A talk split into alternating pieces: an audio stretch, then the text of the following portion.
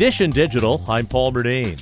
We have more of Rick's travel picks. Rick Broida writes the Deal Secrets newsletter on Substack, and he has a hack that allows you to connect your wireless headphones to an airplane's entertainment system. You can get yourself this little wireless Bluetooth transmitter that plugs into that headphone jack and then can pair with your AirPods. And it really solves the problem very nicely and saves you having to bring along different headphones or use the crummy wired ones or whatever.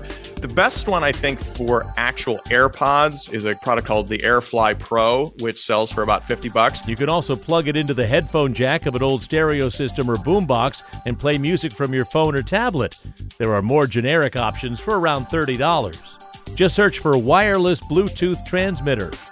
Dish and Digital, I'm Paul Murnane. And for more, click on podcasts at W C B S eight eighty dot com.